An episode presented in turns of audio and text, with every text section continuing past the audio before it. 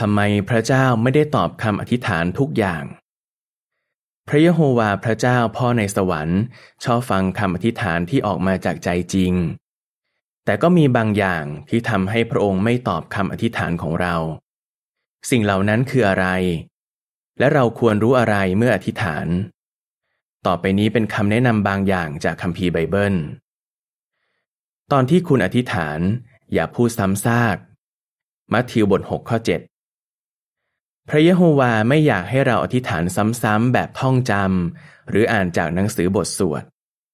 แต่พระองค์อยากให้เราพูดจากใจ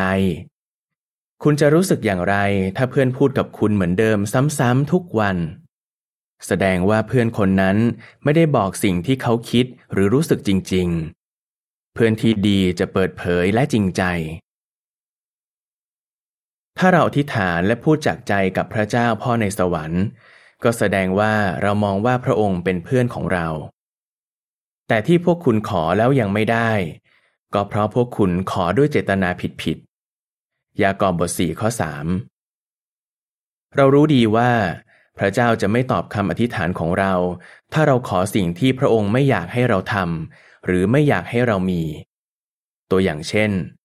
พระยะโฮวาเตือนอย่างชัดเจนแล้วว่าไม่ให้โลภและไม่ให้หวังเรื่องโชคลาภ ถ้าคนที่เล่นการพนัน อธิษฐานขอให้พระองค์ช่วยให้โชคดี และได้เงินเยอะๆ พระองค์จะตอบคำอธิษฐานของเขาไหม เราแน่ใจว่าพระเยโฮวาจะไม่ตอบคำอธิษฐานแบบนั้น ถ้าเราอยากให้พระองค์ตอบคำอธิษฐานของเรา เราต้องทำให้แน่ใจว่าสิ่งที่เราขอสอดคล้องกับสิ่งที่พระองค์บอกไว้ในคัมภีร์ไบเบิล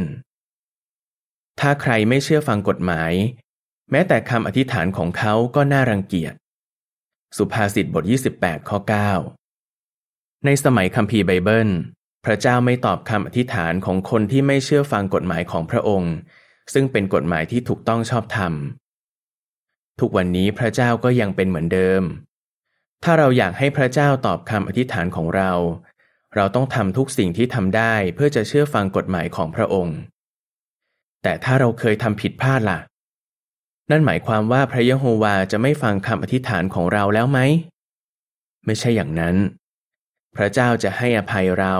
ถ้าเรารู้สึกเสียใจกับความผิดที่เคยทำและพยายามเต็มที่เพื่อทำให้พระองค์พอใจ คนที่เข้ามาหาพระเจ้า